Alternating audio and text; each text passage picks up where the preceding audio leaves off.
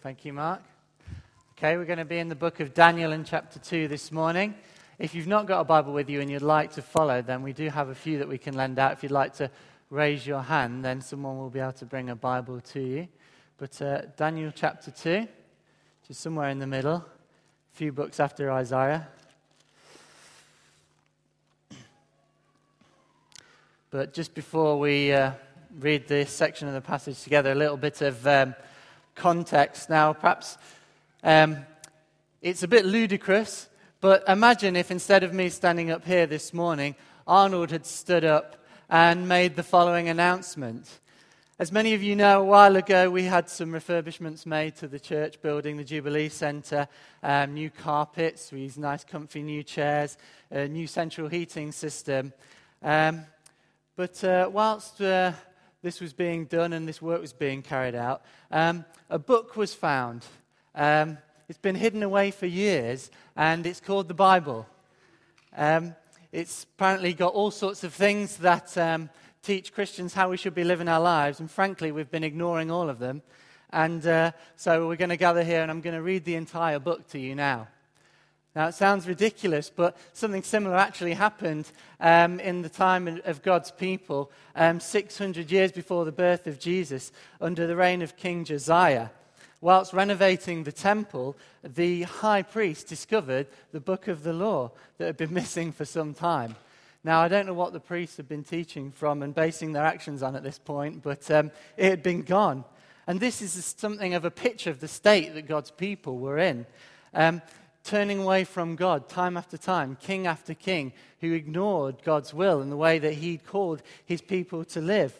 Um, and what's more, these were probably the half of God's people that were getting on a little bit better and being a little bit more obedient to God's word, because there was also the northern kingdom of Israel as well as the southern kingdom of Judah. They didn't really have any good kings, um, and they were constantly disobeying God, turning away from Him and rebelling from Him. And it was rare to see somebody like the king Josiah who actually repented and brought the people back to the word of God.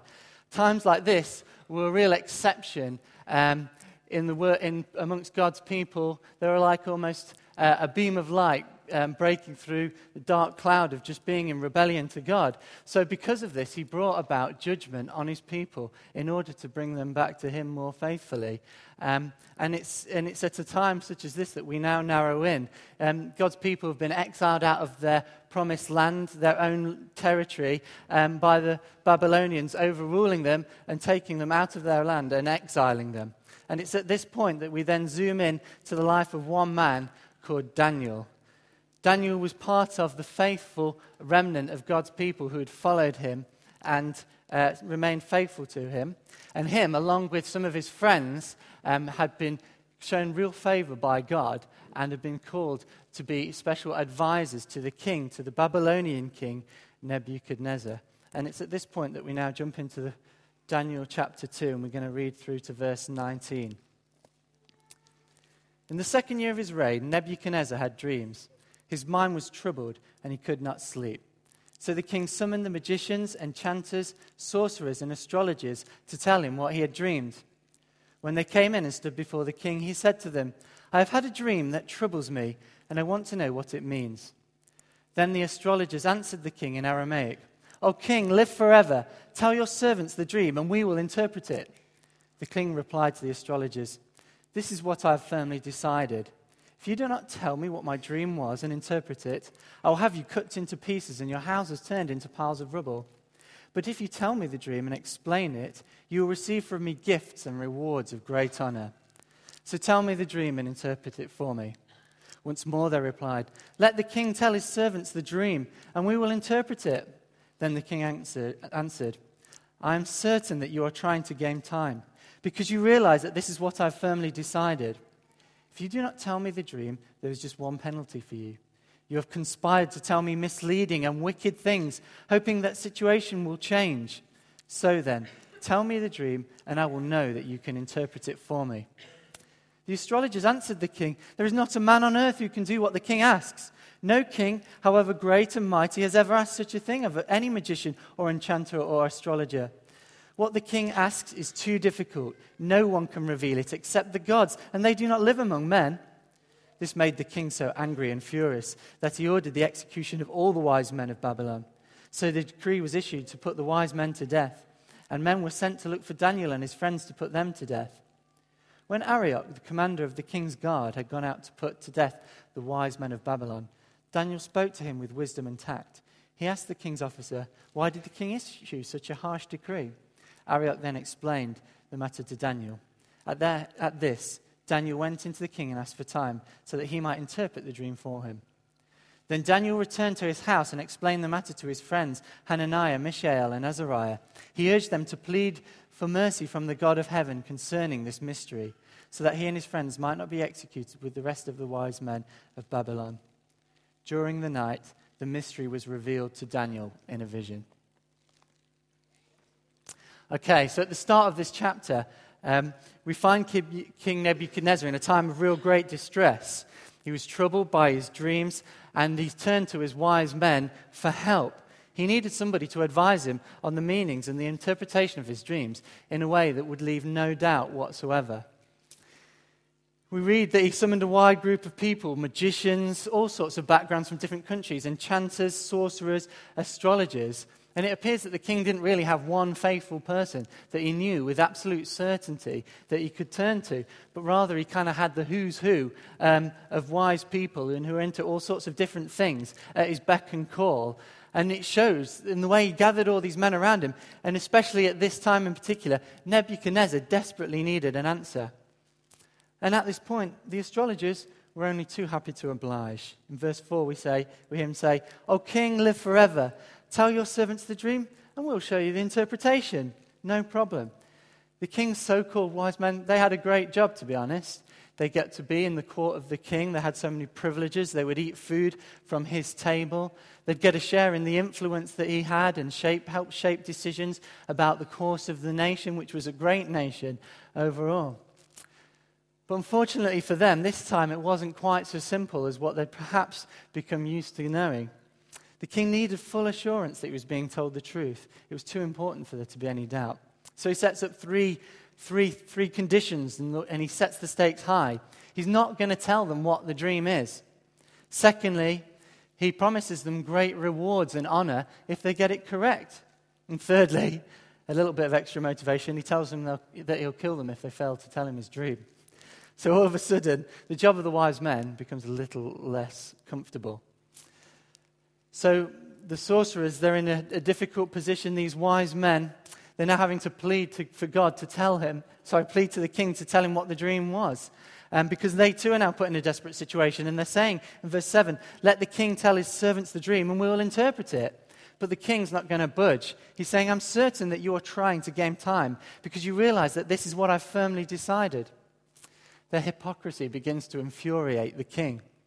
Until this point, the astrologers have been totally happy to help him and to, to influence and to speak into his decisions, perhaps saying, Yes, you should do this and you should do that. According to the stars, do this. Or according to the spirits, maybe do that. Or perhaps it was maybe out of more of a concern for their relationship to the king. Maybe they'd use flattery. They're using these words like, Oh, king, live forever. Um, nice words that you want to, want to hear and they would have extolled, they'd have bigged up the powers and the things that they based their advice on, the wisdom and the practices of perhaps their country or of perhaps their age. They'd have been the first to champion these methods. Turn to them and you will find your answers. Turn to them and they'll tell you the direction that you should go. However, when their advice and the source of their advice began to come into real scrutiny, it didn't stand up when the king required them to use these methods in a way that would leave absolutely no doubt whatsoever, they couldn't. They said here in verse 10 There's not a man on earth who can do what the king asks. No king, however great and mighty, has ever asked such a thing of um, any magician or enchanter or astrologer. What the king asks is too difficult. No one can reveal it to the king except the gods, and they do not live among men.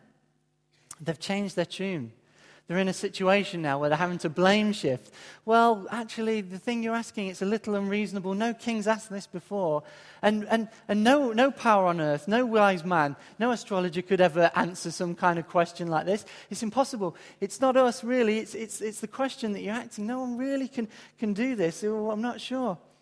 They're squirming, they're making excuses. The authenticity of their source of advice has been undermined. And not only that, it looks like their motives are starting to be exposed. So we need to watch out. As the authenticity of their wisdom is exposed and begins to look like their real passion actually was perhaps to gain position and influence amongst the king with the advice and the words that they would give to him. These men did well out of it. They gained wealth, as we were saying. They gained influence. And maybe even they gained control of the leadership. I don't know if, how many of you have seen the Lord of the Rings trilogy or read the books. Um, but if you have, there's a character in there called Wormtongue. And um, it's a great portrayal of a certain character. And he's, a, he's an advisor, a little bit like this, to the king, um, the king of Rohan. And um, this Wormtongue, he, he, he sits close by the king and he's pictured at his right shoulder, just whispering words into his mouth. And as, he, and as he whispers these words and influences these decisions, you get this visible picture of the king growing frail and he's going white. And it's like the life sucked out of him. And there's this struggle for power. And actually, there's this subversion. And although the king is sat on the throne, this guy Wormtongue, he's, he's evil and he's whispering words into his mouth. And actually, though the king sits on the throne, it actually begins to reveal that this guy, Wormtongue, he's actually the guy in control. He's actually the one who's influencing the country.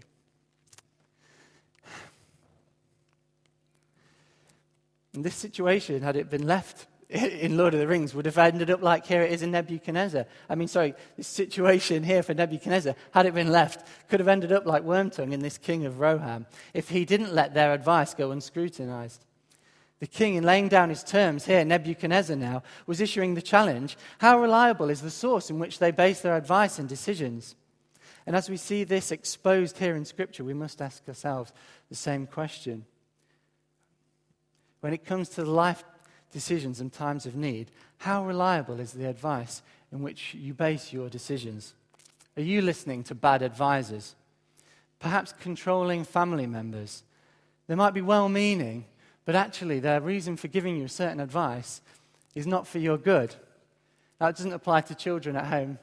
You're to obey your parents. But we all have family members, and they can want to shape our lives, don't they? Maybe we've got well meaning friends, but still the words that they're speaking are unwise. Perhaps it's just things that are around us that you read and that speak to you magazine columns, blogs, um, or even maybe just the consensus opinion of people in your workplace or around you. It's important to identify the things that speak into our advice and, and scrutinize the things that shape our decisions. For the king, it was easy. He had a team of advisors in front of him. He could see the ones that were speaking to him. But although we don't have a team of advisors around us, surely enough, there are hundreds of things in our lives vying for attention and vying to have a say in our life. But the motivation can differ. Perhaps it's for you or the, those around you, the motivation is a pride in what they're into. The wise men, they, they were the champions of their beliefs and their, their ideologies and their wisdom. For some people, it can be anything. It can be something simpler, like a lifestyle choice. Maybe health and fitness. Oh, it's all about health and fitness. Look after your body, the other things will sort out. Could be something more unusual, complementary health. There's all sorts of things around that, selling benefits to us, telling us this will help us. Maybe it's just not as strange as that. It could just be a regional attitude or a class based attitude, or we don't do things like that around there. That's not for us. No, you don't do that. Or maybe it's just some sort of ideology you've picked up from men's magazines, women's magazines, a certain type of program, a certain group that you may belong to.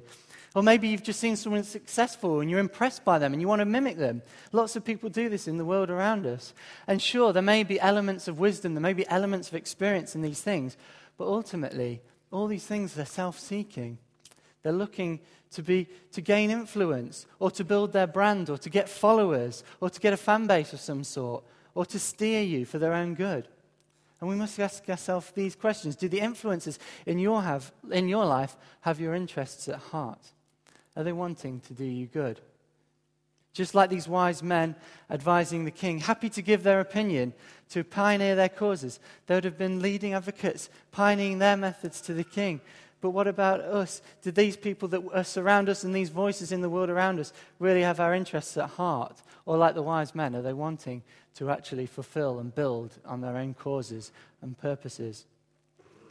Perhaps somebody or people in your life, they just like being in the know. They like to know what's going on, like to be on top of all that's happening and have an opinion so they can enjoy um, a sense of knowing what's happening and having a sense of control and, and gain by getting a stake in your life.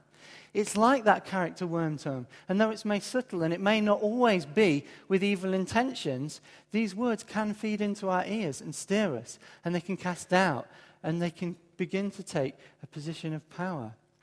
We need to be careful. It's subtle, but it happens, and it happens a lot. Also, we need to make sure that we, we scrutinize motives then, because even these wise men, they didn't have good motives. And but as well as the motives, do the things that they're basing the things say on actually have the power that they claim they have? Once the beliefs and the techniques of these um, wise men, before they were scrutinized, before they were put to the test, you know, that they would have said these things can provide certainty for you, but they couldn't. No matter how much experience these men have, their word was not foolproof. And people's lives, no matter how experienced, are short. Isaiah puts it like this in chapter 40 All people are like grass, and all their faithfulness is like. The grass withers and the flowers fall, but because, because the breath of the Lord blows on them, surely the people are like grass. The grass withers and flowers fall, but the word of, the, of our God stands forever. If we base our decisions entirely on the, in, on, the, the, on, the, on people's opinions, then we're like a horse. Have you ever seen a shy horse with, with blinkered eyes? And all they can see is what they're pointed at. It's a very limited view.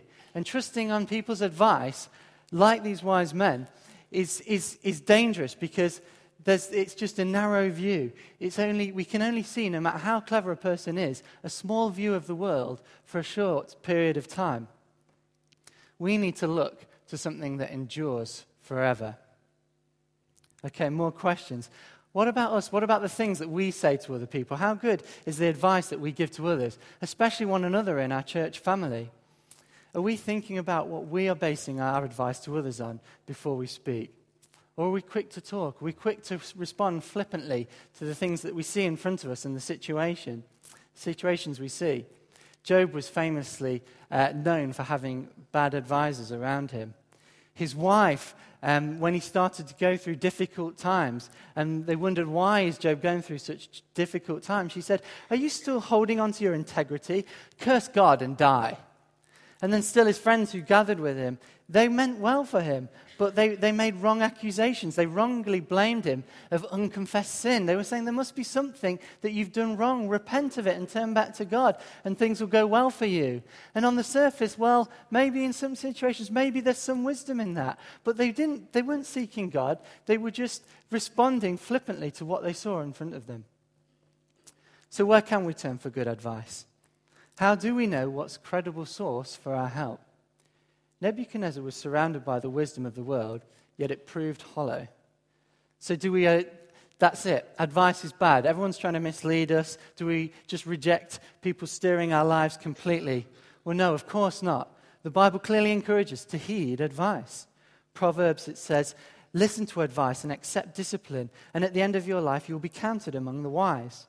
Or in the SV version, of Proverbs 19, it says, Listen to advice and accept instruction that you may gain wisdom in the future. And again in Proverbs, where there is strife, where there is pride, pride, but wisdom is found in those who seek advice. And again in Proverbs 12, the way of fools seems right to them, but the wise listen to advice. So it's not all advice that it's bad. Not all of advice, but we just not to take on all advice from all people. But we have a great example in Daniel here um, of, of coming in the right place for advice. And by God's grace, Nebuchadnezzar had Daniel amongst his wise men. We read later that actually Daniel goes, does go on to interpret the dream. He's able to tell the king in great detail what happened. And not only that, he's able to explain the meaning of that dream. We're told that, but he didn't have to.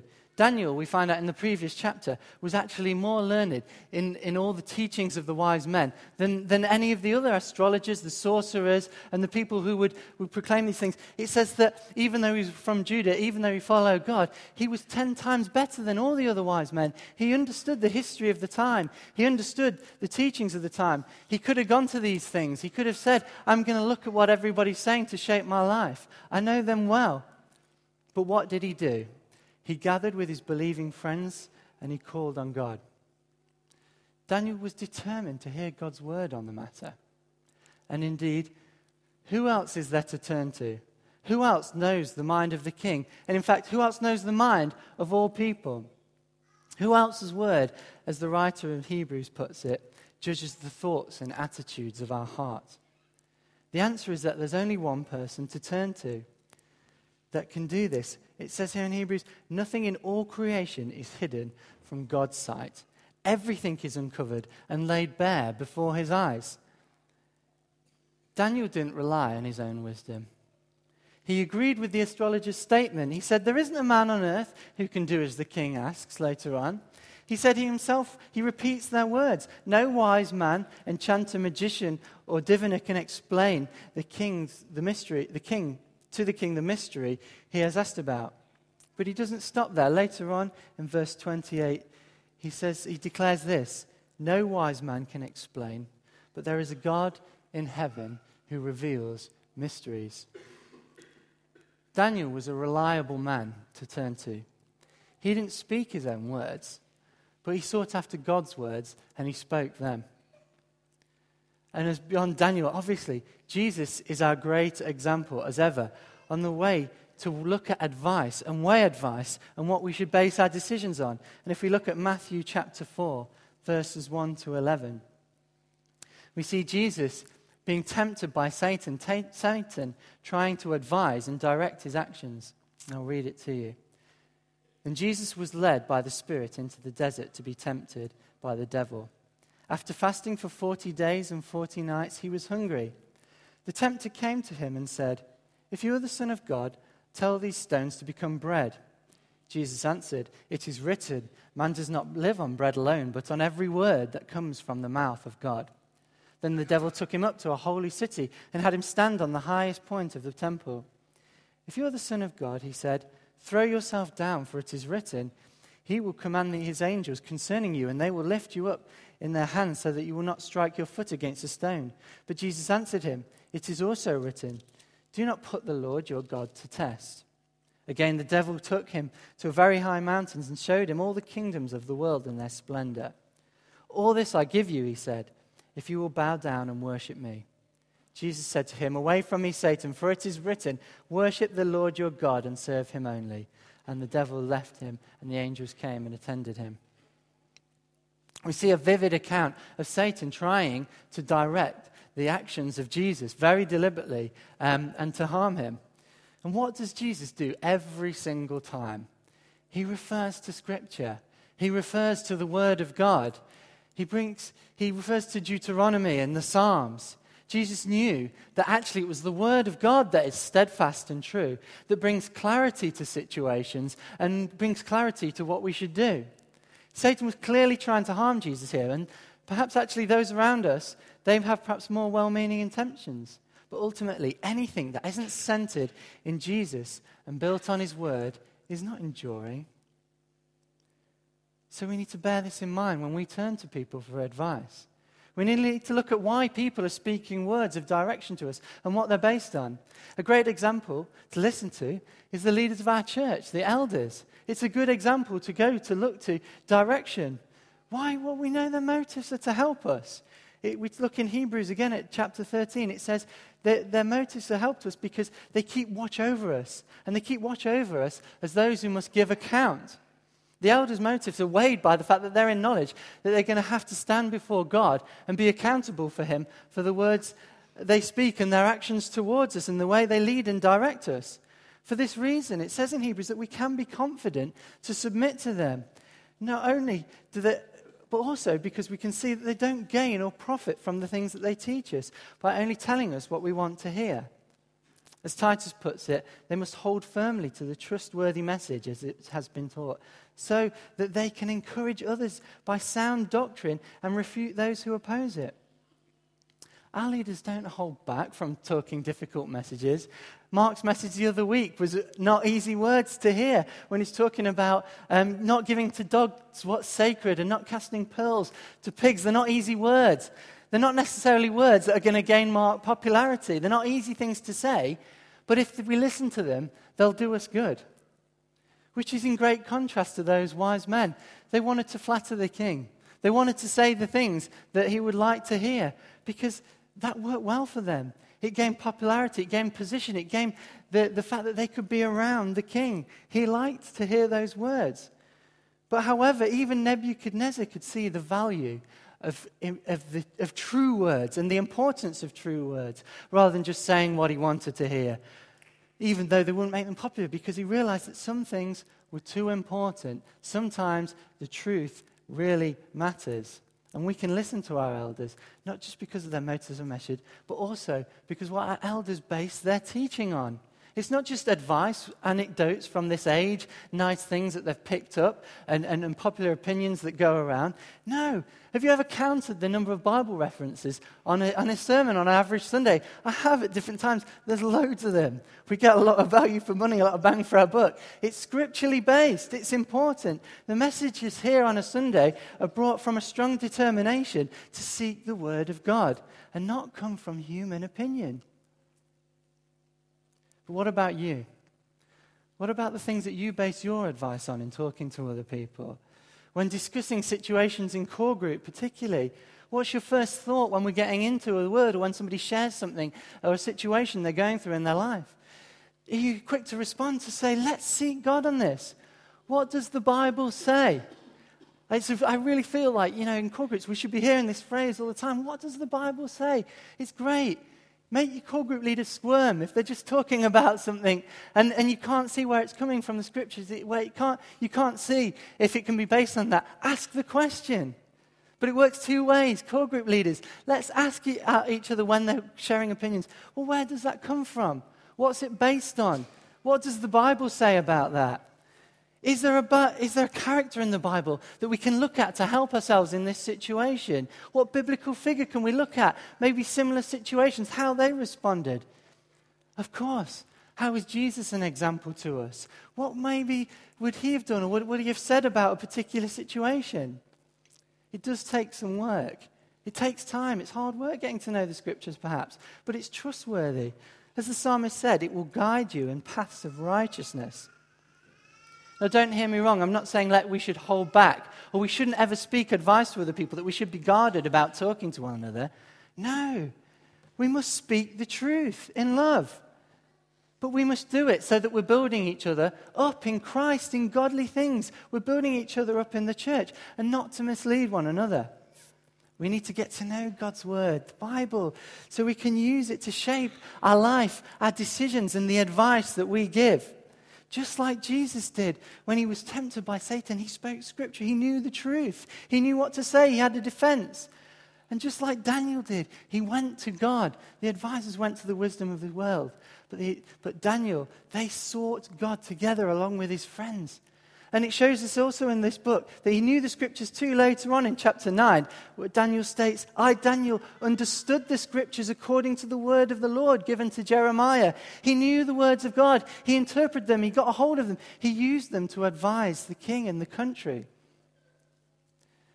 Getting to know the Bible can be overwhelming. And sometimes it can seem too, too intimidating, so we just think, I won't bother. There's no point. I can't get on top of it. What's the point? Maybe some of you at this time of year are looking at starting on perhaps a reading plan. Often there's lots around, and, and ways in which you can actually read through the Bible in a year. And, and the helpful things to do, they're really useful. Um, but also in setting out, and it's good to be disciplined, but we need to be careful. We need to be careful that actually we're not focusing on and being hindered by trying to keep up with a plan. We're not being hindered by just reading and reading and reading, but allow yourself at times to slow down. Take time to consider parts of the scripture that stand out to you. If it's speaking to you, then give it some time to investigate it Because the most important thing when we come to God's word is not the volume that we read, although obviously getting into it, you know, in our mind, getting to grips with the bigger story is important and useful. But it's really important above this that the priority we give to the word is that it's shaping us. Is the word shaping you? Is it feeding you? Is it doing you good? Is it affecting the decisions that you make in your life and the way you speak to one another at church and advise them and encourage them? I love the language that Jesus used about the Word of God when Satan was trying to advise him and, and direct him. He said this Man shall not live on bread alone, but on every word that comes from the mouth of God. He's quoting Deuteronomy, and he's saying here, really, and he's talking about they lived by manna, God's people, at one point. But actually, it wasn't that was, that sustained them. Actually, no, God's word is nourishment to us. It's our food. It's designed to do us good. It's designed to be the substance of which we live by. Jesus described his word also as a seed. He said if we hold on to it, it will produce many good things. He used these words. He said, The seed on good soil stands for those noble and good heart who hear the word, retain it, and by persevering, they'll produce a crop. And that crop it describes as being a hundred times more than that what was sown. We can look at the Bible and we know that God's intention for it is to do us good. There's not any self gain. It's not like the advice. It's here to produce a good harvest in us and to make sure that our lives are fruitful. And not only is God's word good, but it's also powerful. Jesus spoke the world into existence. He used words to create things. There's power in God's word. Jesus ordered a crippled man to stand and he was healed and he could walk instantly by the words of God. And Jesus also declared the forgiveness of sins with words to a paralytic man. And he didn't only just cause him to walk, but he saved him for eternity. He declared words of salvation. So, let's build our life and the advice that we give on God's word, which is powerful, which is enduring, and it is designed to do us good. So that as Paul writes to the Ephesians, we're not to be blown here and there by every wind of teaching and by the cunning and craftiness of men and their deceitful scheming. Instead, speaking the truth in love, we in all things will grow up into Him who is the head, that is Christ. The word of the so called wise men, though they may have sounded good to the king for a while, were useless to really help. And the wise men did well for a time out of their worldly advice, but ultimately, if it wasn't for God's grace, it would have led them to death. And if you're here today and you've never followed God's word and you're just following the words of this world, the good advice, the blogs, the people on the radio, the people who want to have a say and steer you, yes, they know a little, but ultimately, if we follow the words of this world, it leads to death. But God's words lead to life. His words are true and lead us on paths of righteousness and life. Follow God's word, and you can be saved. You can know salvation in Him. The wise men did well, but ultimately they'd have been at the mercy of the king. We need to be like Daniel, seeking the word of the Lord that caused them to be saved and caused them to be led into truth. God, who exists now and throughout history, knows the future. He has power over it, and He has given us His word to guide us in it. And only the word of our God endures forever. I'm going to pray.